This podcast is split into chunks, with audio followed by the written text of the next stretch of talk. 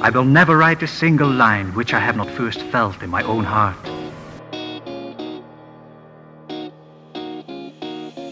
He'll teach you everything. Truer words were never spoken. All right. Language and writing were made available.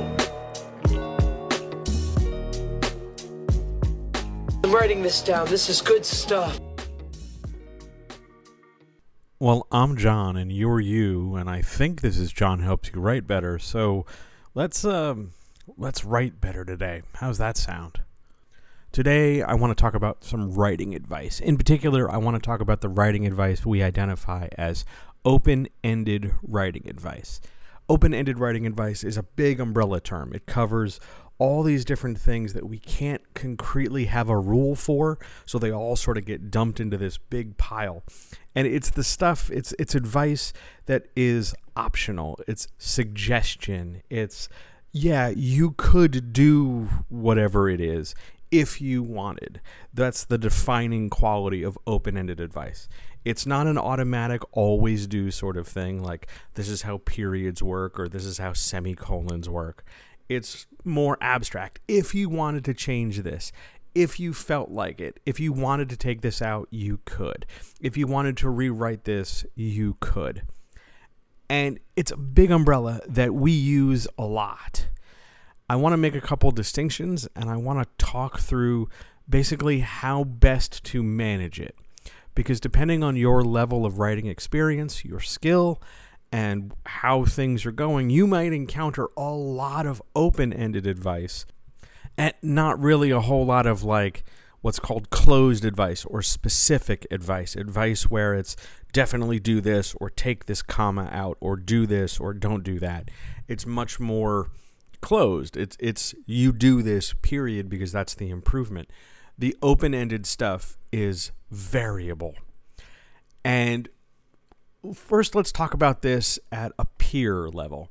What do you do with open-ended advice from a critique partner, somebody in a writing group, uh, somebody who is not a technical professional? that level of advice, that level of open ended advice in particular, can often come across not so much as advice, not so much as um, ideas to help you do it, but it can often come across as the other writer saying, Well, if I were writing it, I would do it this way. If it were me, I would do it that way, which is not actually helpful advice. It's more projection on their part to make their point or see things the way they want to see things. It's not actually helping you in that regard. At a peer level, you can evaluate that open ended advice primarily on the basis of do I want this? Would this change make me happy? Not would it make for a better product, not would it make for the right decision for, you know, setting me up for 15 decisions from now just take a look at the contemporary advice you're getting from these people who are on roughly the same level as you and see if it'll make you happy.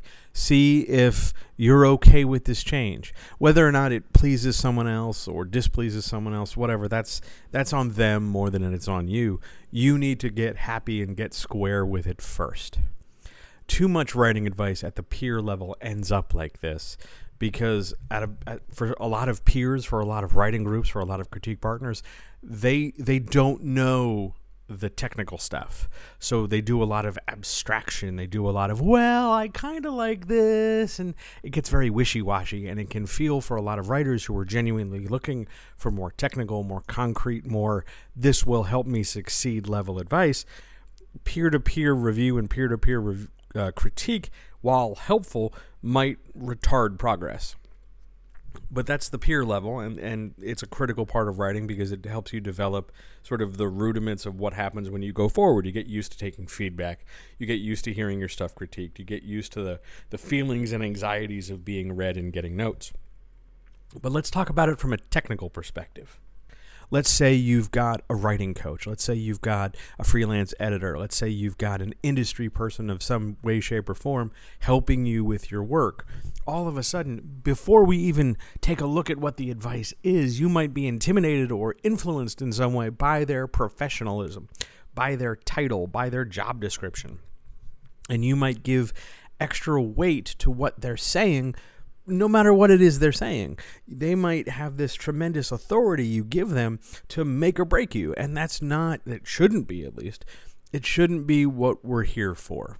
To be a uh, professional in the industry is not so much about being professional, because that's just racism, classism, and sexism all packaged together. It's more about what the professional is trying to do to help the other person. It's a it's a conversation rather than a power dynamic. It's about sharing knowledge. And in that way, giving undue weight based solely on the title of a person is an unnecessary waste and a trap that too many writers fall into. Some people who are professionals are assholes who give shitty advice because they're trying too hard to shape what should be someone else's art in a way that it should not be shaped. This is a huge problem, probably enough for a whole other podcast by itself, but for now, we're talking about open ended advice. And be careful that you don't give undue weight to somebody based on their job title. It comes down, much like at the, at the peer level, it comes down to do I want to make this change? Even if this change produces a technically better or proficient better sentence, do I still want to make this change? It's okay if that answer is no sometimes. It's not going to hurt anybody's feelings. And if it does hurt their feelings, well, fuck them. They're in the wrong line of work because anybody who's going to get butt hurt about, you know, oh my God, you left a, an, a wrong comma in when I told you not to, uh, it's just a comma. Lighten up, Francis. It's going to be just fine. The important thing is always your, as the writer, sense of contentment with the work. Now, this is going to be a tricky thing for some people who are somewhat predisposed or wired or used to knocking themselves down. And when that critique shows up, when that note shows up, when that other person comes in, they immediately uh, default to a superior position. Oh my God, you're right. How did I ever miss this? I'm, I'm so sorry. I made a mistake. And you, as a writer, don't need to do that either. It doesn't matter who the other person is. It doesn't matter what awards they won. Doesn't matter who the fuck they are. Doesn't matter what their name is. Doesn't matter how many times they've been published. Doesn't matter any fucking thing. They can still give you a piece of advice that you do not have to follow.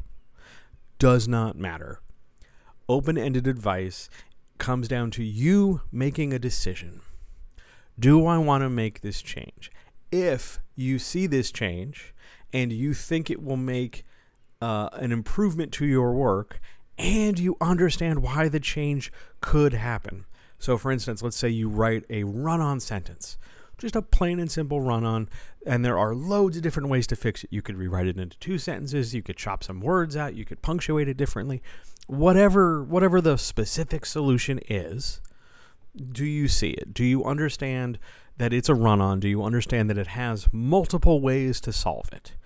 If you do, and that part makes sense, proceed to the next step. The next step is Do I want to make this change? Does making this change make the sentence technically correct? And do I give a shit in this instance, at this moment, with this sentence about being technically correct? Because we're not writing a school essay. We're not trying to get a very high grade. We're not trying to 100% this thing. We are trying to express our art. And sometimes that means the rules of grammar, the rules of structure, the rules of whatever go right the fuck out the window because it's more important that we stay true to what we want and what we think and what we're trying to say and do if you understand the change, if it makes sense, and you think it'll be more in alignment, more congruent, more vibing with what it is you're trying to say, then make the change. Then take that piece of advice. But one of the most critical skills you can develop in the face of open ended advice is being able to stand your ground and say, I understand what you're saying. I super get that, yes, this could be changed. I could take this out. I could add this word. I could swap for this. I could change for that. I could punctuate this differently, make two sentences. I could rewrite the whole fucking thing. I could do a lot of stuff. But this, as it is on the page, is what I want and this on the page works for me, and I think it's going to work for the reader, and that's more than enough. Because remember, it doesn't matter who's giving the advice, it's still always going to be a suggestion. this extra threat in publishing that, oh my God, if, if the publisher gives me notes, I have to implement them. If the editor gives me notes, I have to do them. That's just bullying. It's it's soft bullying because they're not like, you know, if you don't change your commas, we're dropping you is fucking horseshit. But it's still a level of like, I'm telling you this is wrong be really careful that you don't fall into that trap where you feel like you have to make these changes. You, are smart, you're capable, you will develop a gut sense of what works and what doesn't for you. And that's going to be individual and different than what it is and how it is for other people. That's the way it's supposed to be. It's supposed to be like that. Everybody's toolbox is going to be filled with unique custom crafted, personal to them tools. Yes, they're all more or less the screwdrivers of punctuation. Sure, they're more or less all the drill bits and chucks and all those other things of grammar and structure, but yours are going to look slightly different than mine, than theirs, than that person over theirs, than hers, than this one's, than that one's. Because it's supposed to be different. And understanding that advice even the most technical, all the way to the most abstract, is still a suggestion. And in developing that sense of this is what I want to say, this is how I want to say it, this works for me, I'm okay making some degree of change because it, it better develops and projects what I'm trying to say. Understanding that skill, making that happen for yourself is a process. It's never just going to click once and then be on. It's a developing, ongoing evolution, just like every other part of this art. Think about that, and I will talk to you tomorrow.